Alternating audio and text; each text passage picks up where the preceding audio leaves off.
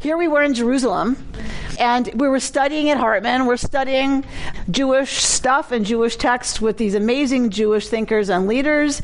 Uh, and Yehuda Kurtzer decides it's probably a good idea to give a lecture about the state of the Jewish people in America today on July 4th.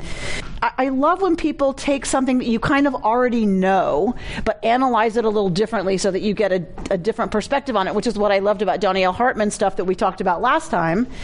Um, that we know what's happening, we can feel it, we see it all around us, but to name it and give it some structure is a way for me often to be able to hold it a little bit differently and analyze it in ways that help me feel like I'm moving forward rather than just kind of being in it, churning, exactly.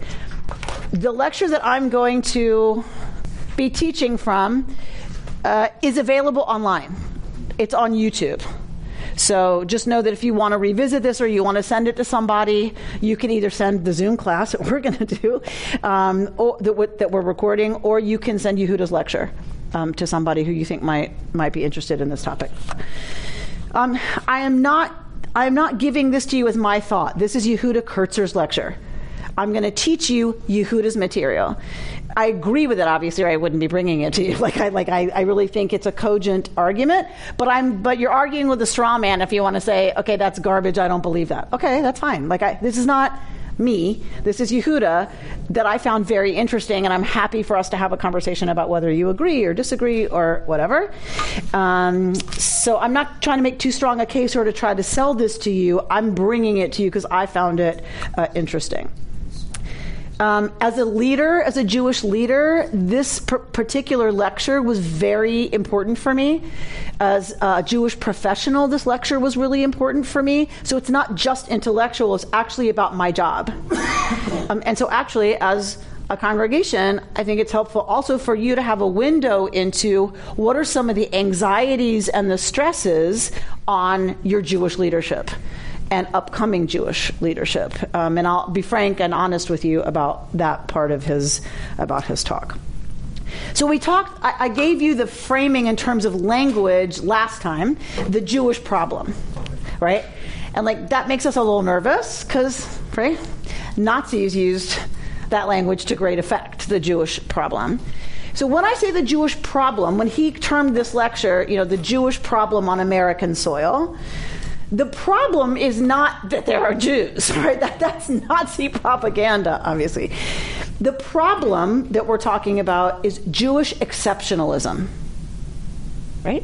That has been a Jewish problem since we lost sovereignty after the destruction of the Second Temple in 70 of the Common Era once we were no longer sovereign in our own territory, with our own religious tradition and our own religious texts defining and guiding how we lived in that society that we controlled, from then on, Jews were exceptional. They weren't accepted as like kind of the norm in the countries in which they lived in the diaspora. They were always treated as something other and something different. Partly that's because we continue to self define as something other and something different, meaning we're a part of the Jewish people. So if you don't completely assimilate, you are stuck in the category of particularism. You're a ger, you're a stranger, you're an alien in some ways to the culture in which you live. That's the kind of context we're talking about the Jewish problem. So we talked at Torah Study a little bit this past week about so what was one answer to Jewish particularism? One answer was a political answer. And that got a lot of energy and attention. Right? So the 19th and 20th centuries were largely about answering the problem of Jewish particularism with a political solution. And the political solution was Israel, Israel Zionism, Jewish nationalism. Give Jews a state where they run the state, they run the government, they are the natives in some way. And then guess what? You have a country where you have criminals and you have murderers, and you're finally no longer exceptional. That's one answer, and that's the answer that gets most attention in the 19th and 20th century. And of course, we got the state of Israel. And that, of course, answered Jewish particularism, right? Well, when you talk about exceptionalism, when we say American exceptionalism, Sorry, there's, a- there's an implication that America's better than everybody else. When you talk about Jewish exceptionalism, is that a value judgment or just No. just as something different? Something different. Okay, because American They're exceptionalism exceptional. is generally yeah, right. they're, the Jews are The not Spanish. different. Okay. They're not Yemenite. They're not Ethiopian. They're not Russian. They're Jews. They're members of the Jewish people. And that makes them, right, exceptional to whatever.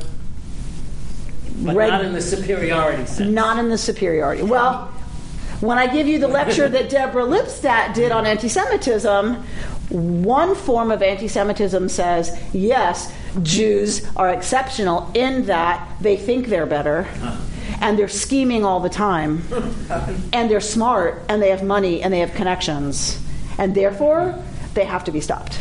So that. So yes, there is a way that anti-Semites use um, Jewish exceptionalism as yes a superiority thing, but that's not what. You mean it in the sense of I mean- different, Yes, the exception. an exception, the exception to the rule, exactly, but not exactly. necessarily. And yet, Mark Twain, a very fine American writer, wrote a beautiful essay on the exceptionalism, meaning the special, the specialness of Jews. Right. So Mark Twain and others have written in good ways about Yes. the ways that Jews are different and have contributed out of that difference, and we can all get there and get with Yeah. that. But that's not. But that's not a problem. So when we talk about the problem, in we're talking about when we're treated as other in ways that are not helpful and not so good. So one answer, Do you have more I, I do. for the LA County? I do. Um, so We're going to get a million tonight. I love that. I love that. signing different I, this is Reconstructionism. We're learning a little Torah. We're doing a little political action. Um, all right. So, so one answer was Zionism, and what we know is that that failed. That failed in terms of solving the issue of Jewish exceptionalism. Because Israel is not treated like all other countries. And, and, and, and again, and we said this in Torah study, we're not going to get into this side or that side of what that means, but I think we can all agree Israel remains ex- exceptional among the nations in that it's still identified as the Jewish state, and therefore fill in the blank, right? Whether we agree or dis, it, it, it didn't solve the problem. All right.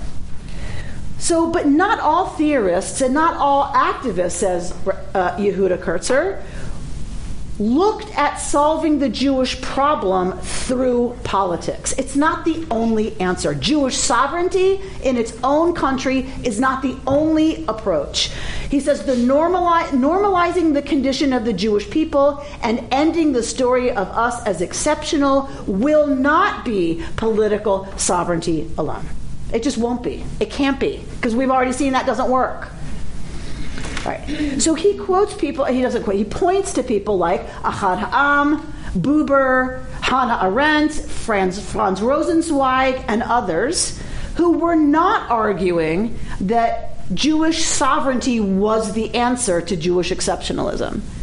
What he says is that um, he, he points to someone like Rosenzweig, who he, and he brought us a famous quote from Rosenzweig that says, "Zionism is better as a diagnostician or pathologist rather than a healer." Right, I'll let you sit with that for a while. All right. So, um, the losing position, because what won was Jewish sovereignty and all the focus on political. And and I'm not arguing it wasn't a good thing that we have sovereignty in Israel. I'm not suggesting that. We're talking about okay. After that, has it fixed the issue? No. Okay. So who lost in that argument, in that debate, in that conversation?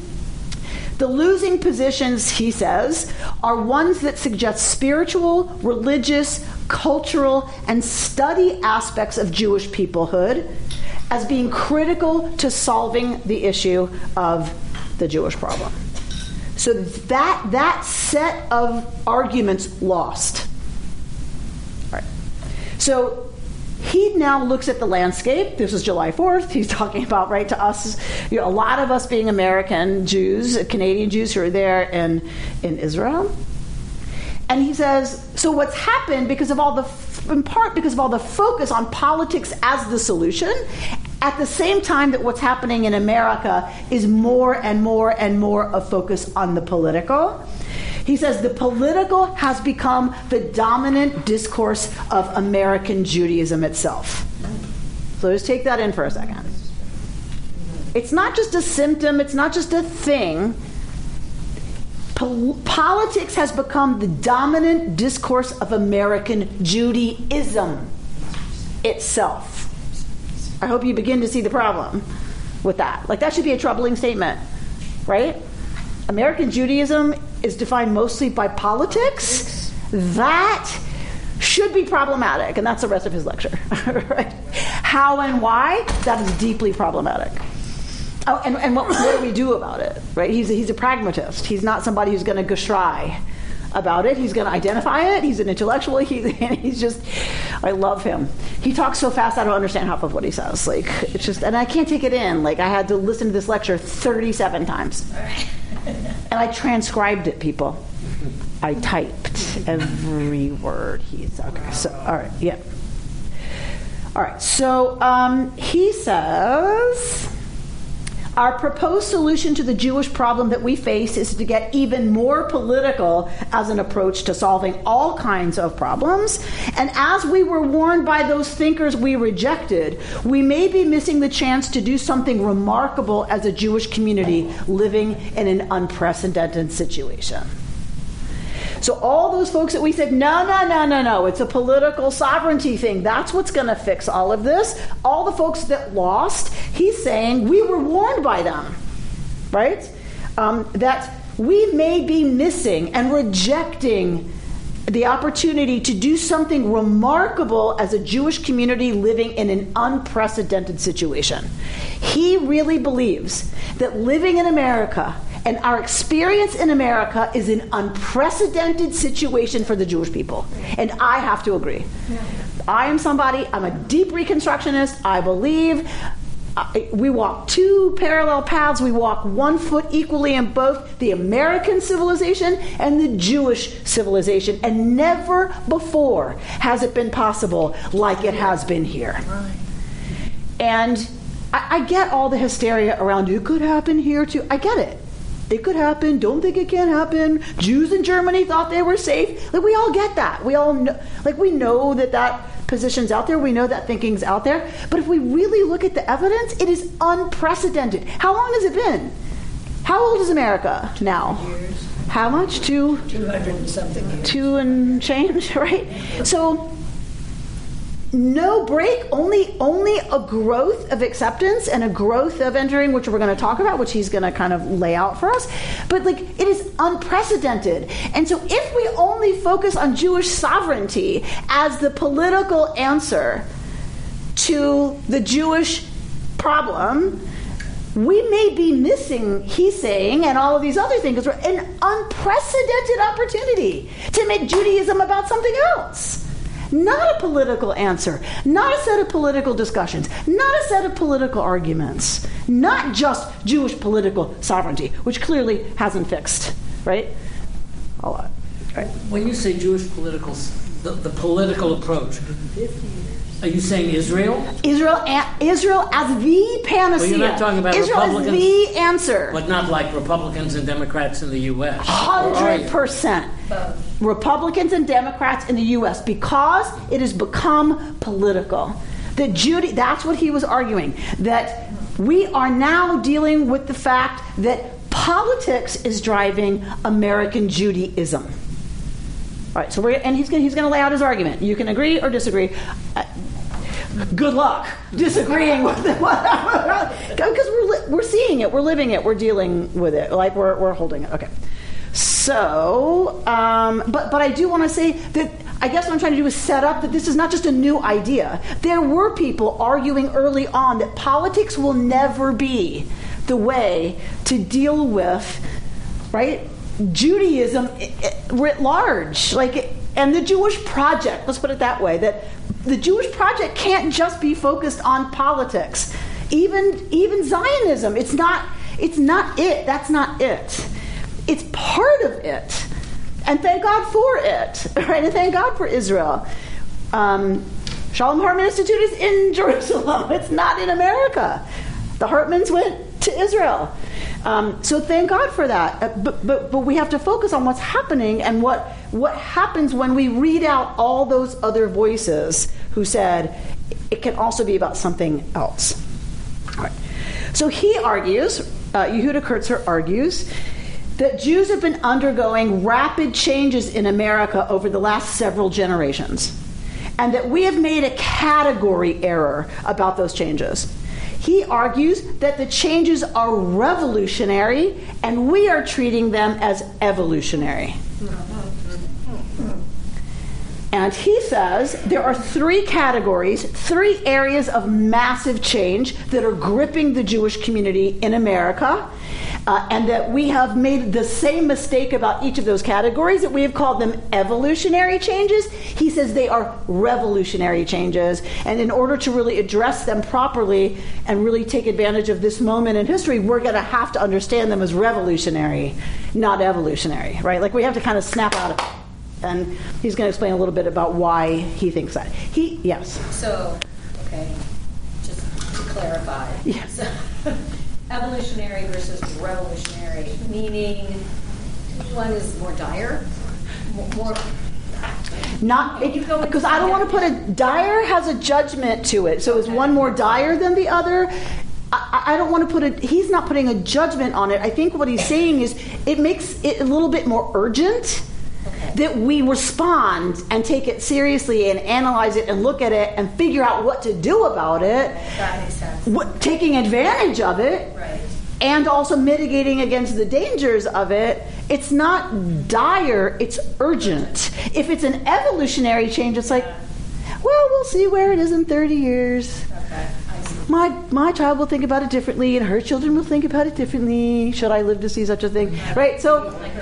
But but it, but that's not urgent, Yeah. right? And so he suggests. I think what he's suggesting is that revolutionary means we have to pay attention No.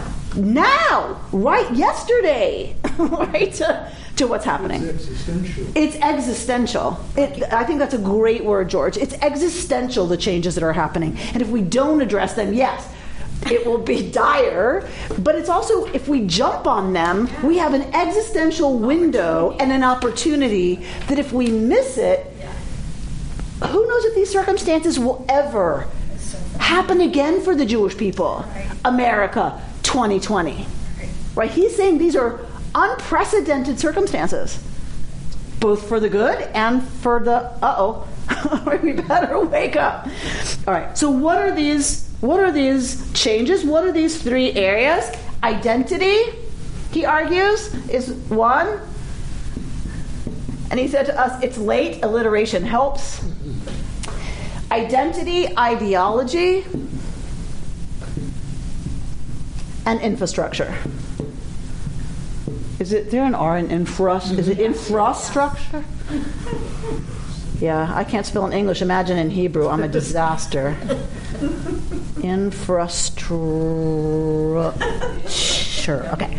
So these are the three I's, the, the three categories where he sees revolutionary change happening in America that we are treating as a Jewish community as evolutionary.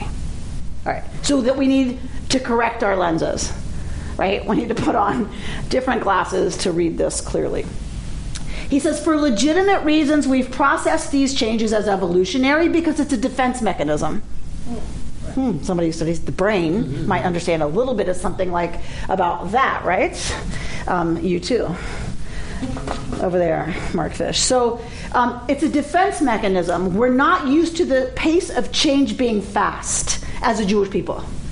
Um, unless it's about huge geopolitical ruptures like the Holocaust, the Inquisition, um, or Zionism, right? The formation of the State of Israel. Of course, that's a abrupt, huge change, but in general, we don't we don't like we, we have we haven't experienced change as fast and we're very skeptical of a rupture between tradition and a change uh, to live in times of change of, of deep change without whiplash right like we we we're, we're a little nervous about that like we call it revolutionary. How are we going to survive that without like having whiplash? If it's existential that could rock things in a way that makes us really uncomfortable. He says we're also allergic to the idea of fast change outside of geopolitical rupture. We're just allergic to it. Like we don't we just don't like it. All right. And he, he made this comment in the middle of this lecture, like right here, um, which I think is kind of a separate statement, but I thought it was interesting. He said, the, the irony is that we're a community fixated on continuity, and we're one of the most stable and continual Jewish communities ever in history. Mm-hmm. We are obsessed with Jewish continuity. Obsessed. I just had a young woman come sit on my couch yesterday who's marrying a Jewish man. And she was raised Catholic. But she doesn't really believe any of that. That's not really her faith. It's not her faith. Uh, her father's a total atheist. Her mother was the one who kind of transmitted some of the Catholicism, but whatever. You know, and she said her in laws are pressuring her to convert to Judaism so that the babies will be Jewish babies. She said, I was already going to participate in everything. I wasn't going to do church. Of course, I was going to. He's Jewish. He does. Her her fiance doesn't care about God, synagogue, anything. I'm telling you this for a reason. So, um, and then she says, and she starts to cry. And she said, Why, if I have a Jewish uterus, would it make my in laws love their grandchildren more than if I just brought them to everything and did everything? And we did Judaism and we just welcomed them into it. And she said, And it's made it now so that it's the last thing in the world I want to do that I believe, and I talked to her about this. I said, first of all, it's PTS Judaism at work. It is all about fear. It is all about the obsession with Jewish continuity. She wasn't suggesting they raise them both. She was saying, I, I made it clear to them I was going to bring them to everything and raise them Jewish and whatever. It wasn't good enough. Her uterus wasn't a Jewish uterus. So, what's What's the difference? And I'm not making fun of these people she's talking about, truly. I'm not judging them. I'm saying we have to be aware of what's operating there, right? The Jewish continuity is an obsession. And what Kurtzer is saying is it's ironic that it's an obsession in one of the most stable, thriving, continuous Jewish communities in the history of the diaspora. Well, it's about the tradition that you go back and that was how, you know, the only way they would be 100% sure whose baby it was was through the mother. Sure, but we're not anymore. We're not dealing with that anymore. So what we have to deal with is the thinking and the approach of these parents who are alienating their daughter-in-law to be, who are already saying we won't love our gra- or we won't treat our grandkids the same if they come out of you before mikvah. That's a that's something we have to take seriously. Anyway, I just thought it was like he's he's right. Like it's ironic that we are so hyper focused on continuity that we're driving people away. Yeah, and I think Yes, George. But it's a problem of definition. Some people wouldn't consider that a problem. What? what? Some people would not consider what a problem. The conversion itself. Going to raise the kids Jewish, that's terrific. It's a definition of what it is that's continuous. You there is what the Orthodox believe. That's Oh yeah, yeah, yeah, yeah, yeah, yeah. No, of course. If we have a different definition, that, that's not what they were saying. That they were not saying her kids would not be Jewish if she didn't convert. But I, I was not clear. They were not saying they would not consider the kids Jewish. What were they saying? What were they saying? What did she hear them saying? the other general have to They'll still be Jews, but Not real Jews. it's. I wouldn't even go that far. They oh, wouldn't be. They'll be Jews, but But I think it's ineffable. Because I, right? I think that's what we're dealing with stuff that's ineffable. They weren't saying that we won't treat them as Jews. They weren't saying it has to be a womb that makes them Jewish. But there was still like a clarity about, right? That anyway. All right. I don't want to linger on that because that's not where we're spending our time tonight. General But statement, perfection is all frequently the enemy of good. And well, and so I guess what I'm saying is Kurtzer is pointing to. So what's perfection? Like that's ridiculous. Right now, that's ridiculous. We have a perfect situation. Why do you keep going back to something that's frankly getting in the way? Of, right. Okay. Right. Exactly. All right. All right. So these three areas, where the places we're finding some revolutionary shifts happening? He says identity. He has identity. First, he says in the sphere of Jewish identity, in two, two generations in this country, we've gone from once upon a time like maybe someday, right, once upon a time, uh, to a real shift in the understanding of differences between Jews and non Jews in terms of identity. So he says, for instance, there are no real social or political consequences to being a Jew in America in 2020. I want to say from the get go, I'm taking anti Semitism off the table. Okay? That is not what we're talking about. Obviously, if you're a Jew and there's anti Semitism, like, obviously, that's not what we're talking about. We will talk about that, but not now. So, just looking at regular people, regular American life, he said in 2016, three of the major presidential candidates all have Jewish grandchildren. Mm-hmm. Think about that. In two generations, it's gone from you wouldn't marry, you, you wouldn't have a Jew in your house, or you don't want them to buy a house in your neighborhood, you know, or whatever, to three major presidential candidates, including our current president, have Jewish grandchildren, including our former president, Clinton, and the candidate Hillary Clinton. They have Jewish grandchildren. In, in like a couple of generations. Like that, that's revolutionary in terms of people, not just our Jewish identity, but people identifying us as Jews in America. He says ethnicity does not characterize the difference between Jews and non Jews anymore in America, for the most part. It's not important to Jews anymore, this ethnicity business, nor is it so important for non Jews when they're looking at the differences between the Jew and the non Jew. He says, of course, this is focused mostly in metropolitan areas and other places uh, in our country, in pockets of our country. Obviously, this is not the case, but in general, in the large metropolitan areas, he says between conversion, adoption, intermarriage, assimilation, you, you, you, can't really make much of an ethnic argument for what it means to have a Jewish identity in America in 2020. Right? How many people have converted in? How many people are adopting kids from China and Korea? How many people are converting from other ethnicities, right, that are more primary, you know, than the one between Jews and non-Jews anymore uh, in this country? But there are people who do this. Who do what? Who have a problem with, with identity. Of course, of course. So that's why I said those are exceptional. He's saying in general, Carol, when you go to Ralph's, yeah. people don't look at you as a Jew. And if they find out you're Jewish, Yeah. it doesn't impact at all how they think about you for the most part. That the way that people would respond who had a problem with that is exceptional. It is not the norm.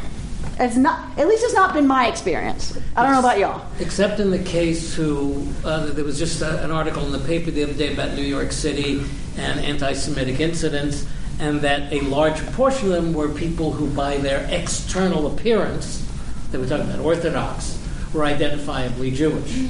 But you're, you're talking about people who, not by, by their clothes, don't particularly look Jewish or not. Right. So, but it's it's it's beyond. Yeah, so But the uh, Orthodox So of course, if you're Orthodox, you're already presenting as "Hi, I'm a Jew," Right. But I'm talking right? Like, but but in terms of humor, t- television humor might still use Jewish stereotypes, but in a way that's funny and inclusive. It's not. There's not the division that there used to be between the Jew and the non-Jew.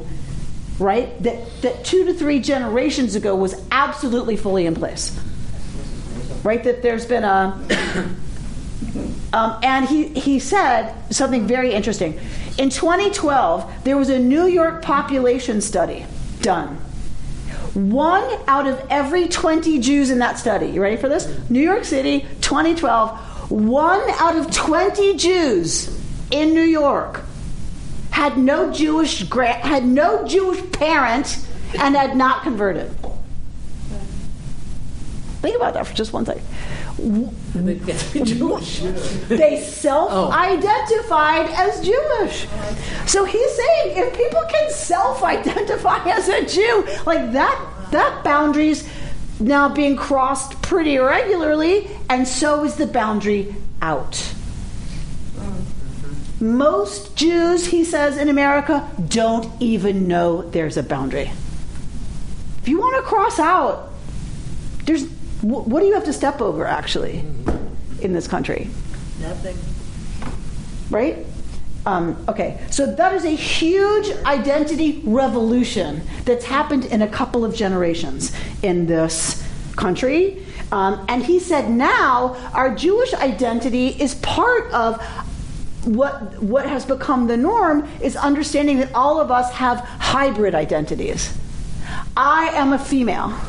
I am Jewish. I am gay. I am someone who's had a limb augmentation replacement thing. Right? I, we have these identities. I'm a Gen Xer, apparently. But I'm on the cusp. So like but we have we have identities and Jewish is one of those now. Where a few generations ago, at least in my grandparents' time, it was the defining identity in America if you were a Jew. That is a revolution. Two generations? That's two generations back from me. That is a revolution. My grandfather arrived here on a boat with one shoe, we were told.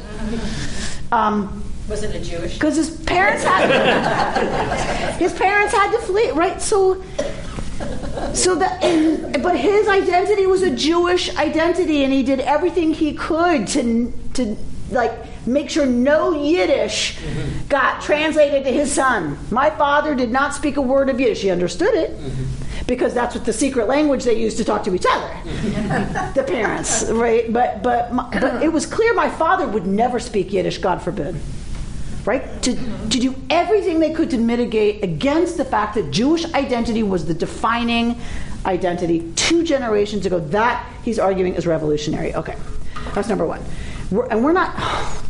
I'm But trying. parents to- Whatever happened in the news, the question is, it good for the Jews? Which is not uh, Wait, common now. so- wait. Say, say it again. Whatever the news was, Whatever the news was, is it good or bad for the Jews? my father was sitting in front of the television. Is this good for the Jews or bad for the Jews? Because that's what mattered. Because whatever was being decided was going to have different ramifications for Jews in America than it did for non Jews. Possibly. Yeah. Right? Possibly. So, right? Was it good for the Jews or bad for the Jews? Exactly right. I grew up hearing exactly that. Okay.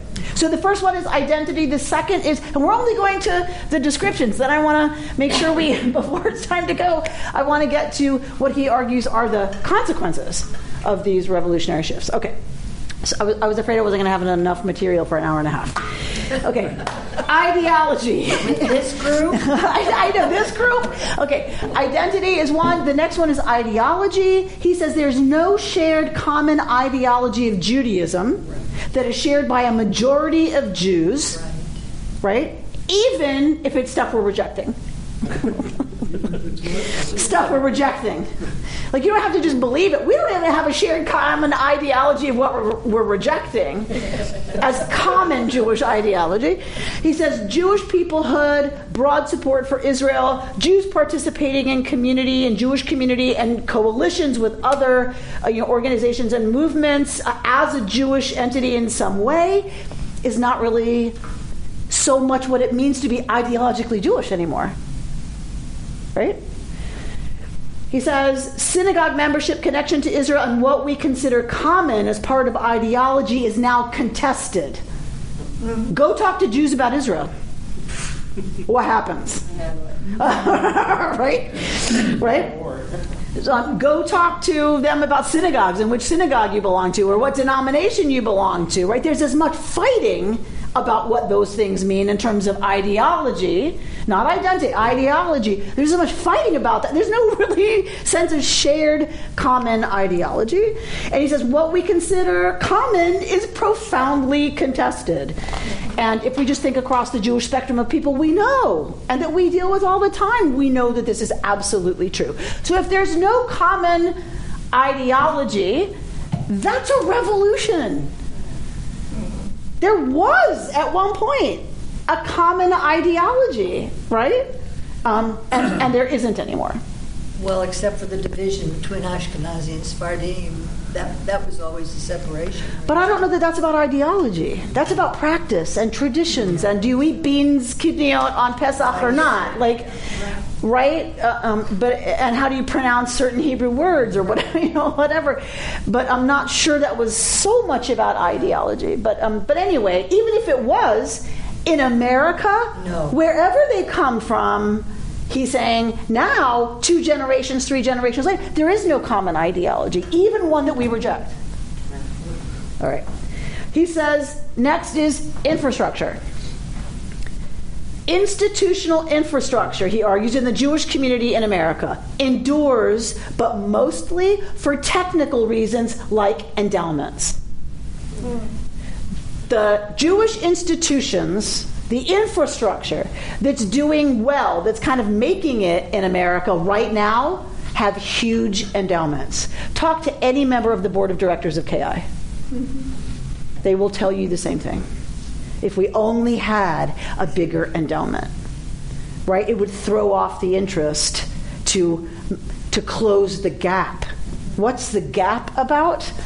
That the infrastructure is not working. 20th century infrastructure for a 21st century American Judaism is not working. And so he says 40% of conservative synagogues have closed over the last several decades. Wow. Think about that for one second. When I grew up, the big shuls, the successful shuls, the women had the best hats and bags and shoes to match every like on Rosh Hashanah Yom Kippur oh, was the conservative shuls. 40% have closed in the last several decades. And if, if you ever listen to Chaim Frankel talk about his father's mm. shul being boarded up, mm. You'll you'll you'll get the, the feeling of like what you know. so again this is not Gushrai Judaism this is not a Gushrai lecture this is not to upset everybody um, or depress us it's to say we have to wake up and understand that the infrastructure of a 20th century Judaism because it is a revolution not an evolution it's not like you put a new wing on the building or you freshen it you know or you add a coffee shop that'll fix it. Like it's revolutionary the changes that are happening as regards infrastructure, how much it relates to how Jews want to do Judaism today. The infrastructure, there's been a revolution that we had better wake up and pay some attention to. Because if we don't, if it's about large endowments, then we know certain infrastructure, infrastructure, certain synagogues will survive and maybe even thrive because they get to do whatever they want if they have a huge endowment. What's the other problem with this model? Is that a lot of the things that are being supported right now are being supported by um, private donors. So, what are the startups in infrastructure that can get off the ground? Ones that have grants, ones that have huge families behind the money supporting those startups. So then the chairman of that board has more influence on what infrastructure is coming into existence in America 2020, right? Startup nation, you know, kind of stuff. The private money involved in that is running what gets going. And I'm not saying that shouldn't be part of it, but uh, but at Hartman, when I'm talking with my rabbinic colleagues, the ones who are in kind of more startup-y you know, kind of um, situations are saying it's all about the people who run, who give the grants. That's who's deciding what Judaism might look like. Is that what we want? Do we want the power all in the hands, right, of, of those major donors? That's very different from a Reconstructionist model where the community builds the project. Y'all support it. Y'all decide who's your rabbi and who's not. Y'all decide what happens on the Bema in terms of what you're ready to come to and what you're not. You do. Do you want funders, you know, of grants making those decisions? Do you see the difference? I'm not saying they're bad people. I'm just saying, and they aren't either. They're saying, what does it mean to put that kind of power in the hands of the wealthy? So wealthy Jews will decide what Judaism looks like in America in 2020 going forward? like That's a frightening proposition. Just like politics. It was just that it's the election. It's just like politics. So the, the same concerns we have around politics, revolutionary changes in the system, he's arguing are all, and, and my colleagues are arguing are also at work in the infrastructure that's both e- either going to get supported or collapse, or what's going to get created going forward. On both ends of that, there's real concern. Well, the Mormons tithe, Right. they. The Mormons tithe. Yes, because it democratizes Yes. support for the institution that they call their religious home. yep, 100 and so that's exactly what's happening is the opposite of that. yes. Bert? So there, what he's calling revolution, other people would call destruction. I, I think revolution always means deconstruction of American Judaism. revolution always means an overturning of something that we've known.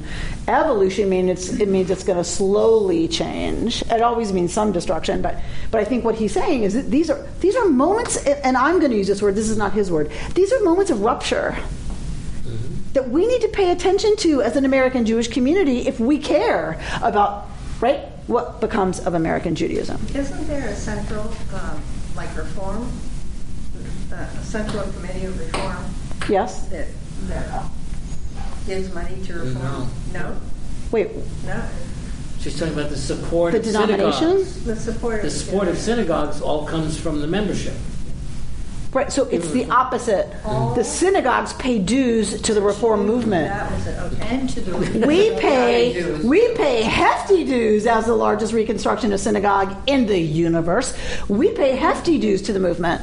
Okay. That's how the movement survives. The known And y'all pay synagogue dues, mm-hmm.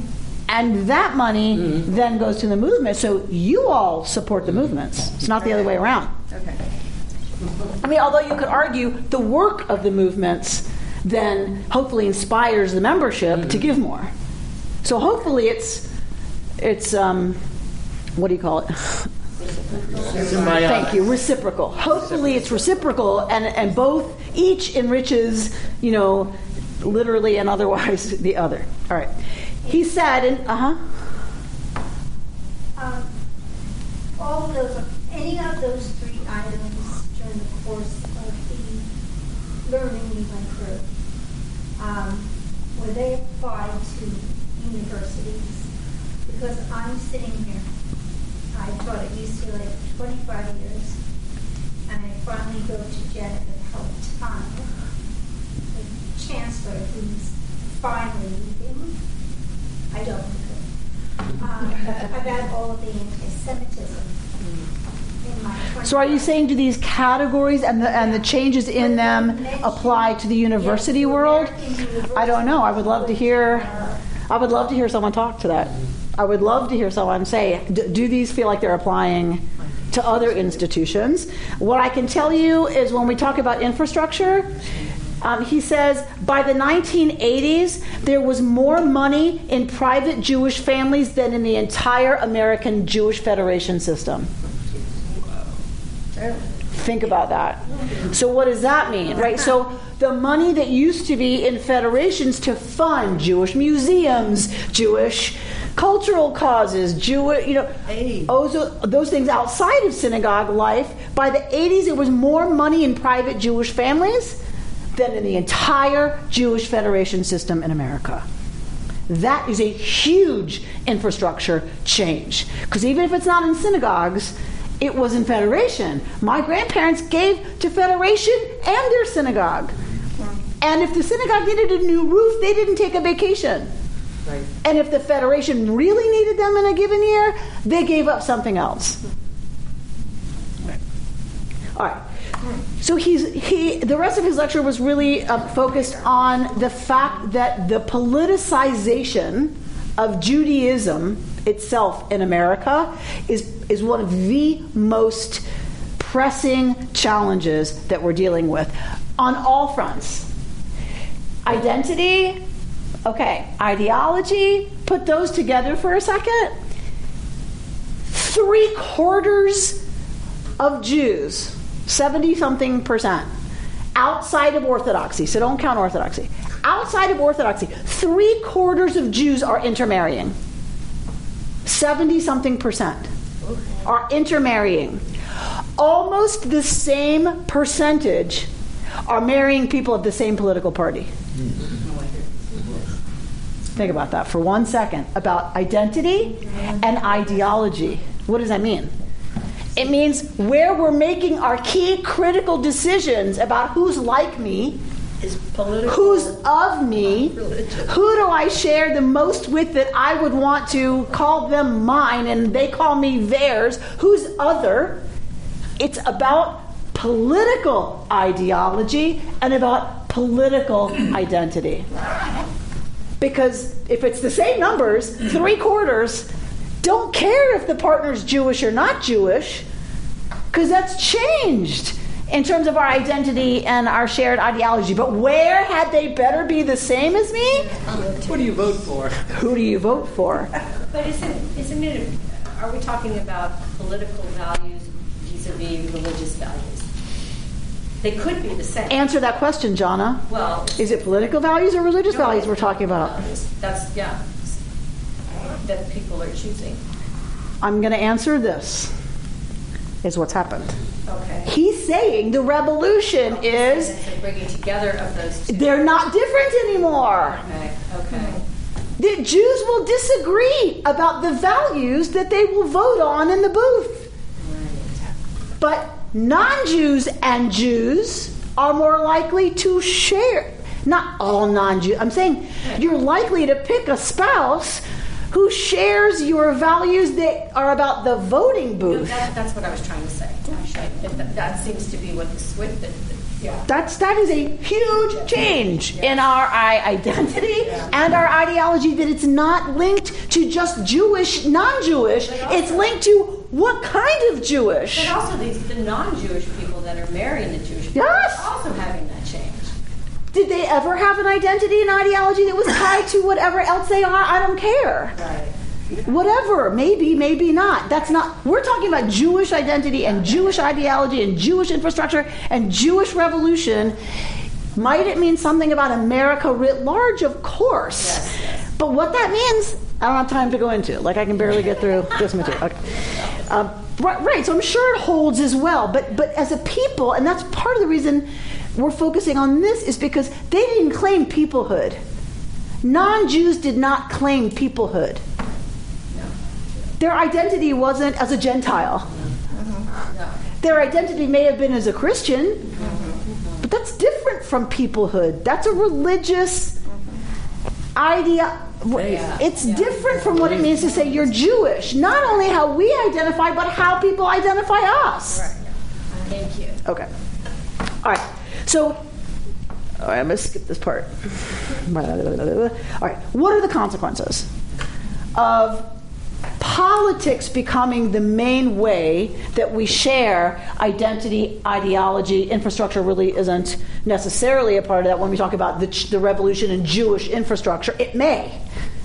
Because already we can see, like, uh, at KI, have you ever heard me give a political sermon? Will you ever hear me give a political sermon? Why not? Depends on what you call politics.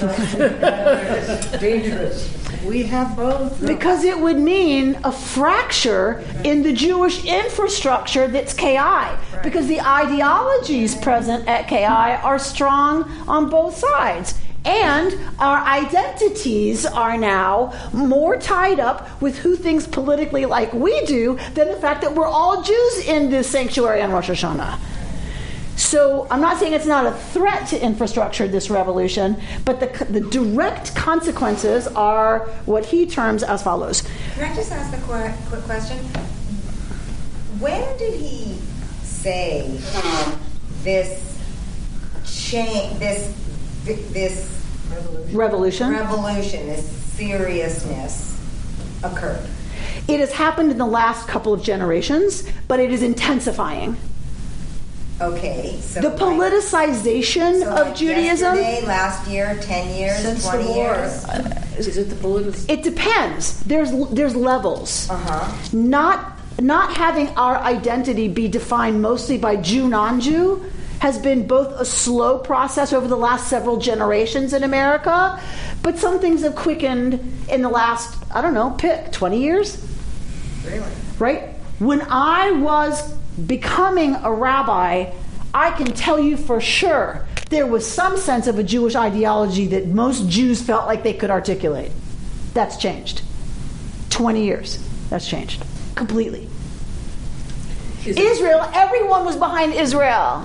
Everybody. My family sold bumper stickers. Israel must live at the mall in Atlanta in the 70s. Course, my father decided we weren't selling enough, so we put on crosses.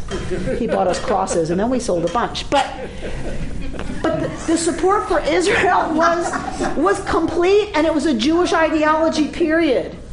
In in 20 years, that has completely not only changed and dissolved. It's now become, as he was pointing out, one of the most serious things we argue about as Jews. So, you know, so, so there's some that have been slower over the couple of generations, I, I think, and um, and infrastructure is one that's been slower, maybe in some ways, but there's some that have been, I can say, since the time I went to rabbinical school 24 years ago. Is he saying that it is Judaism that has been politicized or Jews? Or is that the same thing? So that's a good question. Is it Judaism or is it Jews? I, and I don't know how you pick which influences which, but for sure it's both.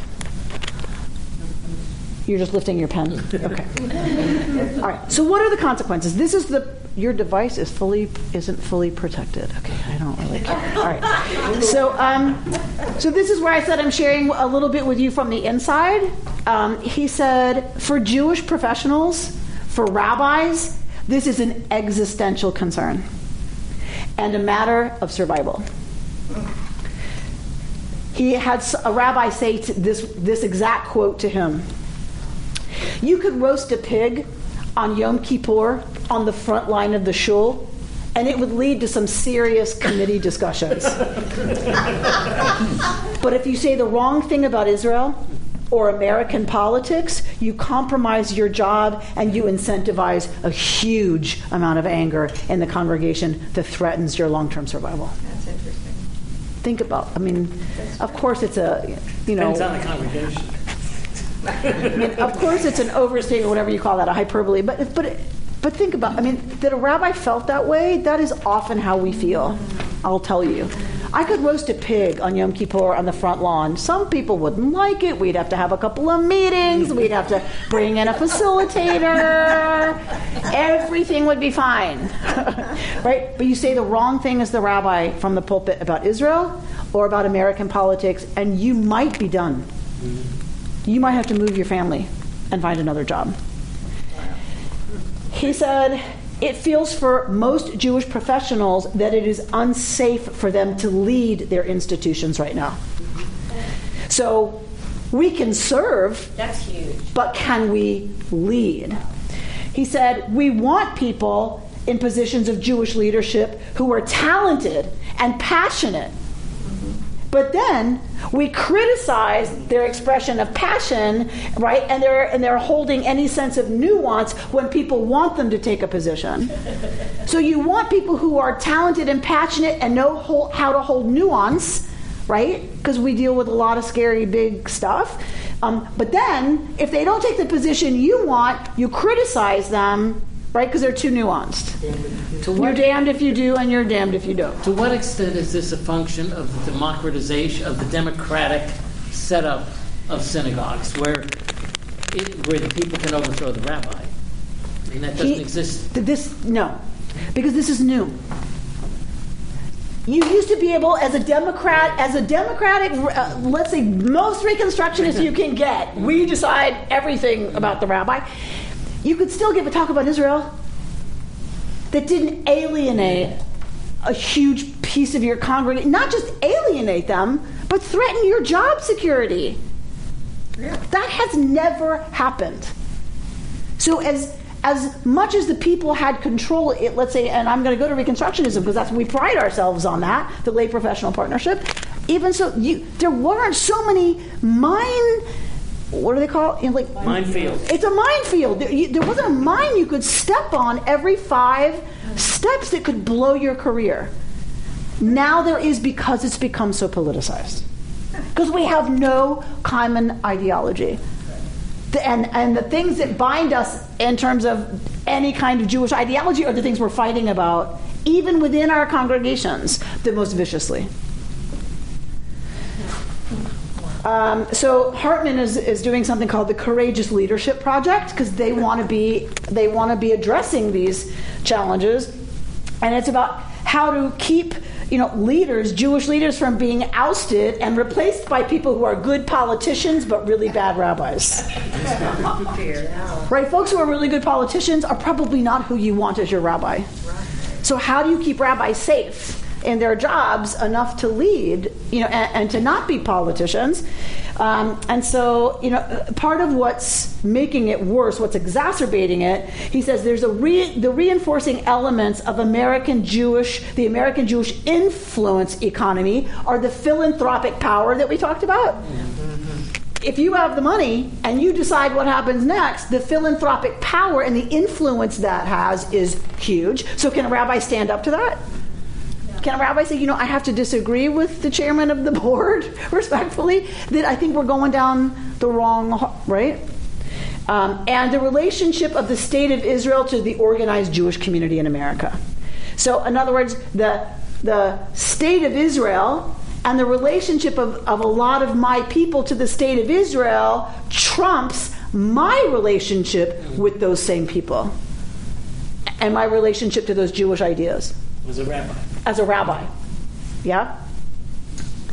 excuse me. Uh, at the last uh, convention, Reconstructionist convention, there was a whole workshop devoted to uh, what can the rabbi speak from the pulpit, and looking back on that, how you know how wonderful it was for them to have that, and it fits right in with what you're. So we have to go beyond that. We have to go beyond what can the rabbi say from the pulpit and be safe. We have what what he's arguing is we have to give rabbis networks. We have to give them tools. We have to give them ways to with real gumption and real smarts and real effective mechanisms. We have to give them a way to cope in this new environment. And that's where we're not. We're still saying, can we talk about it? Can we not? What's that like? What is it? Fit? Okay, that's great that we've started identifying it. He's saying we now have to figure out how to give rabbis the ways and other Jewish professionals the way to lead their institutions without feeling like they can't say anything of any import without having to worry about are they going to be able to come to work tomorrow. He said it's hard to be on social media and everyone's on social media. He says because the news cycle changes so fast, and rabbis and other Jewish leaders are expected to respond immediately. And if not immediately, very, very, very quickly. And he says that can be really dangerous, right? If the message they give is out of line with what their constituents want to hear when something blows up in wherever, Poughkeepsie, God forbid Poughkeepsie. Um, that, that you right? You, are expected to respond right away, but if you respond in a way that alienates your constituents, you're toast. And he says the dominant reason this has happened is because what it means to be a Jew in America is to be a political actor, and they're looking for rabbis to be political guides. Mm-hmm. But you better not be the wrong kind of political guide. He says most rabbis and Jewish educators and professionals are not taught to know much about the number of Iranian centrifuges, but it has become a central criterion for evaluation of rabbinic leadership. And Yes. Yes. When that whole thing broke, are you kidding? Mm-hmm. I, I, I had to read something this big just to be able to defend any kind of position, even if it was saying I'm not taking a position. I had to know. I had to read the whole booklet on Iranian centrifuges. Wh- how much material do they have? How close are they to nuclear? How? What are exactly the the you? Because we're expected to be able to weigh in on it, and you better not weigh in on the wrong side. All right. So he said the other thing that what are the other consequences is it an inevitable bifurcation that on any issue there are two positions. Of course. At least. Right? At, at least two, but usually two that are mutually exclusive. Um, one you're supposed to take, and the other that if you take it, you're not just wrong, you are now the moral enemy of the person who holds the other opinion. That is a change in identity and ideology as well. That now it's not just I disagree with you. It's you are now my moral enemy if you're on the other side of that issue. That that has raised the heat and the stakes both within the, the Jewish communities and of course between leadership and um, laity. He says, for the Jewish community, there's been a transformation of the significant other, which is what I said before. It is no longer the Jew, but your political ally. Right? That, that's what defines other. Mm-hmm. It's not non Jew who's other, mm-hmm. and we're not other to the non Jew as a Jew. Mm-hmm. It's now who's your political ally. That defines otherness. There was a program here a couple of weeks ago about the Jews of Mexico, and it was the total flip side of this. I was quite surprised. There were 40,000 Jews in Mexico, and they basically still live in a very isolated, walled community, as Jews do in other places in Latin America. I mean, it's the complete opposite of this, and it's possible, I'm just thinking out loud, that it's the external threat that makes their standing together more important than any other differences. Because we don't have helps, the threat. That helps enforce Right. what is my primary We don't- we- identity, and then what ideology do we share, right? That helps Most Jews cope, don't feel, that helps us respond. Most Jews don't feel threatened. I think a lot of the Well, Orthodox because it's community not does. our primary identity in America Right. anymore. It's, it's changing. In fact, when I grew up, if Hitler defined you as a Jew, you were a Jew and you got it. That was a major identification. But the assimilations disappeared, but with the increase in anti-Semitism, I think it's going to go back, that there will be more. I don't agree. I don't. Th- I think. I think anti-Semitism is its own thing. It is not increasing in this country. We are seeing more permission being given to the same anti-Semites to do what they've been doing in secret, to do it a little more loudly and a little more publicly. I do not believe American opinion is in any way sliding back to identifying us as primarily as Jews. I just do not. I disagree.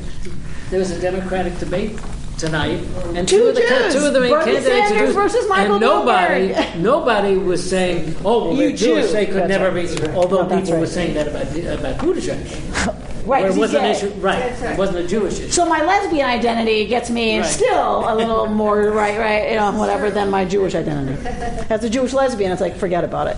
I'll never be president. Okay, so but the, but We need you here. Thank you, Judith. Um, one of the consequences that I care a lot about, obviously, is the one I just said about the threat to Jewish professionals, because the other thing he said is so people are not going into Jewish leadership. And it wasn't just him. Several of the scholars that we talked to said they're very concerned because of this dynamic and because of the very existential and very real threat to rabbis and Jewish leaders, like Federation leaders um, and other people. There's a dearth of people wanting to go into Jewish leadership. They're like, thank you, no. I got to weigh in on Facebook on how many centrifuges Iran had. No, thank you very much. Nope, that is not. I want to study Torah. I want to teach Torah. I want to be with people who are dying. I want to raise up little kids to feel proud about being taking care of the world and nature and right. Like, no, thank you. He's, but, but the other one I'm really concerned about is he said there's a deep thinning out because of all of this of Jewish identity in America. He said it's all about having the right politics, and if that's all it's about, I really don't need Judaism. Like, what do I need Judaism for? And he said, This is manifesting in a decline in Jewish philanthropy, a serious, steep decline in Jewish philanthropy, and money towards Jewish cultural institutions, as one example. Jewish art, Jewish culture, Jewish museums, Jewish music, Jewish theater. There's been a precipitous decline in philanthropic giving to those kinds of institutions because it's like, hmm, if it's all about politics, what do I really need Jewish theater for? I can go to regular theater. The huge focus, um, also, he says, right now, given our situation that George just pointed to, the huge focus on anti Semitism and security has skewed how many resources, how much time, how much energy is going into the focus on j- security in Jewish institutions. And that's for sure the case for us. Yeah. The amount of money that we spend at KI on armed guards, Right. on security, we program here seven days a week Yeah. from morning till what time is it now? And y'all go home. They have to wait for everybody to go, right? We have to put security in place for all of those hours. Seven days a week, morning through night. And if you don't have enough guards, and you think, how many guards do you think want to drive out to Pacific Palisades? You think they live here? They're driving from wherever they're driving for minimum wage, for whatever, you know, we pay, like, to sit at that booth watching for stickers Well, we're nice. Hoping nobody right? So um, what we pay so then what we pay in overtime because we can't find enough guards to cover those shifts. Um, so i know just here and i'm not criticizing us i'm just saying i totally understand what they're talking about. Our dues are already stretched to pay full membership dues. Now we have to add a security fee of what what are we charging now? 280. 500 okay like really He's one rabbi said to Yehuda Kurtzer, most of the time in the past, I was able to talk to my congregation about pastoral things. Now, all they want to talk to me about is ballistic windows. Mm-hmm. Which ones? What size? How much will it cost? Well, if we go with a lower grade of ballistic, wi- And particularly as it concerns children in the schools. 100%, of course. All right. He says that this kind of hyper focus on Jewish security is bad for Jewish security because it misses the actual context of what's actually happening. We might see more anti Semitic. Is it actually more of a danger? And how much?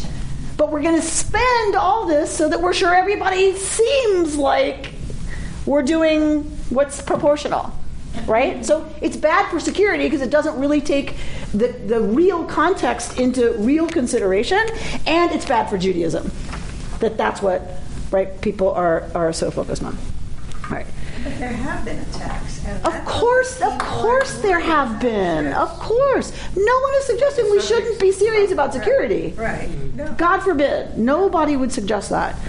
It's about because we see a few more and it gets a lot of press. Does that re- what does that really mean for what best practices are to really deter an attack?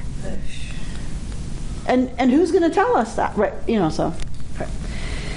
so um, Who told us to get the security system that we have? Where did we get that information? I'm sorry. Who, you said, who's going to tell us the better practices? We have to hire someone. That's what we Yes. did. But- we hired a professional. institutions, the Federation. But but does that security yes. professional really understand writ large the global American real threat Clearly not. from anti-Semitism? Who who can? Who, uh, based on what evidence? Like you know. So all right. Um, all right. So the other thing is that he says he says the. Um, the, the Holocaust, you know, and, and anti-Semitism, and all of those things that, that get us going, um, and the founding of state and the founding of the state of Israel, those two events have, in large part, defined what it means to be a Jew in America. And now that we're even leaving our agreement on some of that stuff, the founding of the state of Israel and what that means, right? And probably less, a little bit less anti Semitism. He said, we focus so much on that, and that's been so much a defining factor of American Jews that we have not done the alternative work of developing a rich and robust American Judaism for our time. And that is the main challenge now, he believes, is how do we develop a rich, relevant, vibrant American Judaism for our time? That's on us in this room. Of course, we have to take seriously conversations about Israel and the future of Zionism. Of course, we have to take seriously anti Semitism and blah, blah, blah. That's it. Okay? Good night. Really? That's all? That's going to be what defines who we are as Jews? That's pathetic. That's just pitiful. Really? I'm not saying we shouldn't talk about them. I'm not saying they're not important. He's not suggesting that. But that's all that defines American Judaism? Really?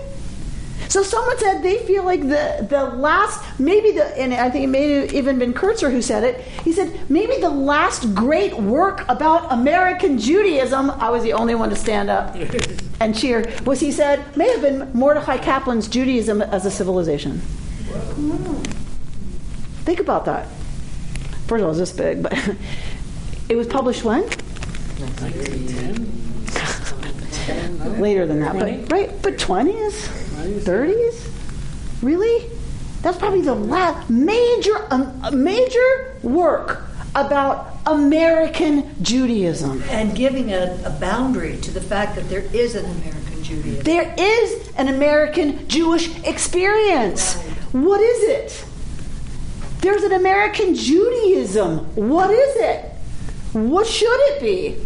What do we want to talk about? What do we want to learn? What do we want to lean into? What do we want to engage with? What Jewish values do we want to be applying to our commitments to the environment, to, you know, whatever it is. But like, and I'm not saying that's what it needs to be, but y'all, I hope, agree that a Judaism that's defi- an American Judaism that is defined by Israel or the Holocaust and anti Semitism is not a Judaism most of us are going to be terrifically proud of. And, and is it relevant to, to anything besides those two conversations?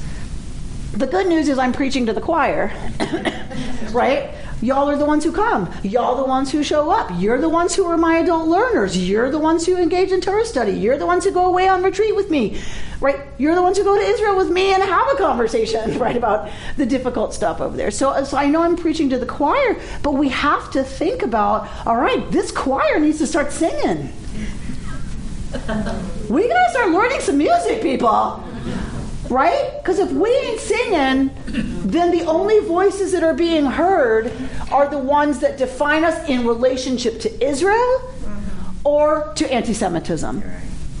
And that is not a Judaism that's going to excite most American Jews. Um, and it was interesting because he said if we don't have a major, massive Jewish cultural renewal in America, we can't be in real relationship to Israel. It's not a dialogue then. It's we're being defined either by our relationship to Israeli politics, which is based on our American politics, right? Um, or we're letting Israel, Israelis define who we are to them. Like who's a Jew. And that changes, by the way, based on what you need to be a Jew for.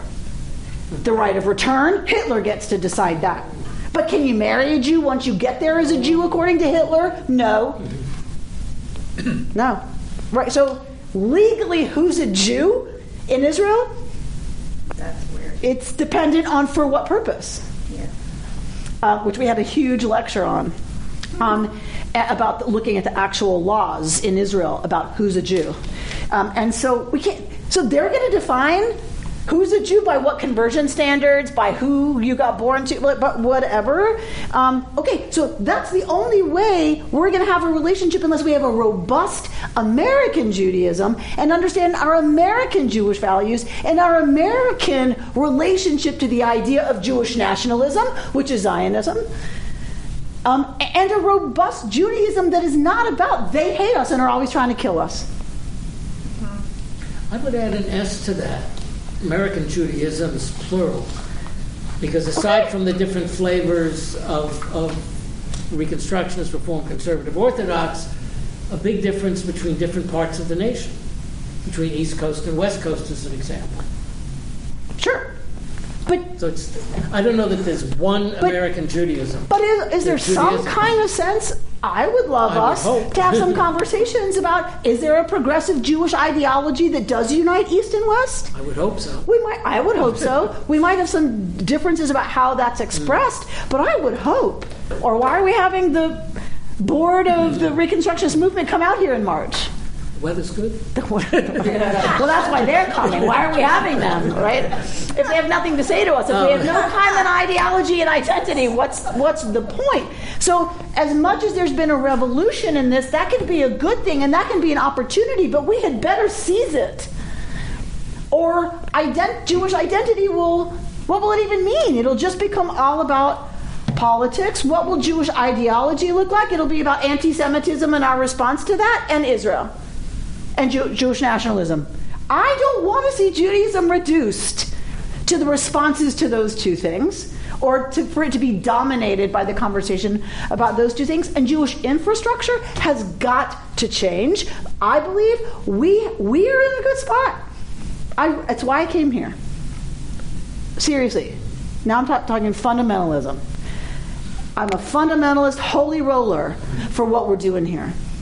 Because I believe this is the answer to the challenge to Jewish infrastructure, which is to both open the gates wider and bigger, to have more non Jewish tushies in the seat in our ECC, and let them be exposed to a Jewish education. Mm-hmm. Why not? Right? We share enough with our common you know, uh, ideologies Americans, I think, to have kids who their parents would be happy to have them in a religious environment that's progressive, that's not fundamentalist, and that would be informed by the Jewish seasons, the Jewish holidays, and Jewish language for values that we find universal. Right? So we can shift the infrastructure in ways that are positive about our identity and our ideology and an American Judaism that is welcoming to non Jews being participants in, in our school, let's say. Right? Because I think that's a key to our infrastructure here at KI is having the school become, the preschool become a profit center again. So, and if it's not Jewish kids, because they're not moving into the Palisades at the same rate anymore because houses cost $17 million here, okay. But but we but that doesn't mean our infrastructure goes away. It means we need to respond right to this historical moment and this historical opportunity to become a thriving center for lots of kinds of conversations and lots of kinds of interactions both among Jews and among all the many non-Jews who were part of our family. Not just non-Jews who are not KI. Non-Jews are our family. So if, if I'm understanding correctly, and we're trying to redefine a unique American Judaism and marry Jewish values with what have traditionally been American values. Right now, we're living in an America where a lot of those traditional American values are being upended, and and where or large sections of the country are embracing xenophobia and isolationism and, and homophobia and anti-Semitism. So maybe right now is not the time to do this. So um, he, he would argue it's, it's absolutely the time to do this because Judaism has something uniquely to say about xenophobia. Right? Judaism has something to say about being the stranger. And we should say it. And we should say it proudly. Now, we have to be careful, right? Obviously, because this is where we get stuck in okay, so how do you give rabbis the tools to both address that issue and not get in trouble with the folks who want to build a wall right? So I've spoken a little bit, like this much, from the Bema and High Holidays about immigration, and you'd never know it, but I hope the message slid in, right? That because I'm not talking policy, because I think what we can do is we can reframe the conversation mm-hmm. and say, I refuse to make this about politics. I refuse to make this about policy. Y'all will have to make the decisions when you go to the voting booth. What candidate you feel like speaks to your your understanding of what policies would best address the values that you hold. Here are some Jewish values around the topic. Right, does that make sense? Like we, we have to. We, ha- we have to. Now, how do we stay safe enough to keep our jobs and do that, that that's that's the rub, and that's where he that's where this Center for Courageous Leadership, like Hartman's doing the research, Hartman's doing some experiments, Hartman's a laboratory and a think tank to try to think through how do we both make clear values statements or explore Jewish texts around. uh, Which and we're a mul- multi-vocal tradition. Like there's lots of different voices in our tradition. I'm not suggesting it's monolithic, um, but how do we explore that honestly and get excited about it and have a real American Jewish expression that might result in very different political decisions at the ballot box. Oh, superheroes. I mean, most of the well known superheroes were created by Jewish Americans. So you can maybe use that as things like that, elements of pop culture with the Jewish influence as a starting point. That's part of what's caused this, what looks like a thinning of identity, but might be bringing more people in, which is what you're looking to do. Right. So when we bring them in, the, the thinning of identity is about what are we bringing them into, mm-hmm. and that that's what we have to have a, a more rich, deep conversation about. Is yes, we should be bringing them in. What what are we bringing them into? You spoke about how ideology has to be a lot more than relationship with Israel and condemnation of anti-Semitism. How would you, what would you envision as the foundations of a modern American Jewish ideology? It is a really, really good question. Um, he kind of tossed it off as kind of like a, isn't it sad that? But he was, all, but I think he's not wrong to say. I think Mordecai Kaplan's a really good place to start. I think Reconstructionist Judaism is uniquely situated to honestly confront both the revolutionary challenges that we're dealing with and the changes that we're dealing with.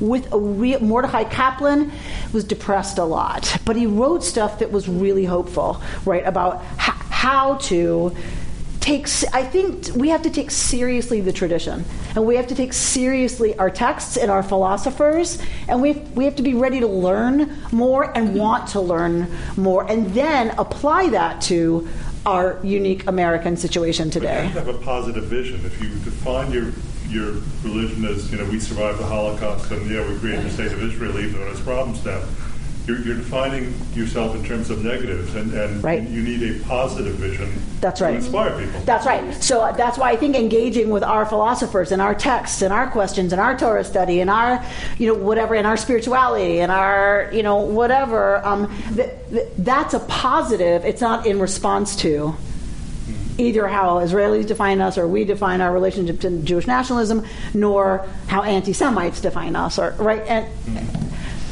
where to focus? I, maybe that's your question. Like, where do we lean in? I'm not sure. What about community building? But uh, but well, that, but but what's the content of that community building? So relationship is definitely at the center of it. But what's the Jewish content? And so that's part of what it's my job, right, to kind of figure some of that out. Um, I'm finding some of it at Hartman. Like, okay, so how do we think about this stuff? The fact that we're talking about it. I think that's a huge step forward, right? All y'all who diagnose, uh, right? Diagnosis is like a really important step in trying to figure out. Okay, so what do we feed? What do we feed the person, right? What what do we feed the situation that's now been diagnosed as?